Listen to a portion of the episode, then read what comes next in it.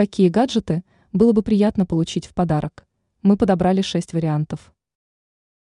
Если вы не знаете, что подарить вашим близким или лучшим друзьям, то мы предлагаем рассмотреть вариант гаджетов. Безусловно, это достаточно хороший подарок, который стоит дорого.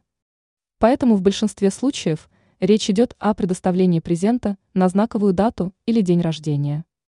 Давайте посмотрим, какие гаджеты было бы приятно получить в подарок. Какие устройства можно подарить близкому? Вот несколько вариантов. Apple Watch. Для некоторых умные часы буквально заменяют смартфон. Smart Band.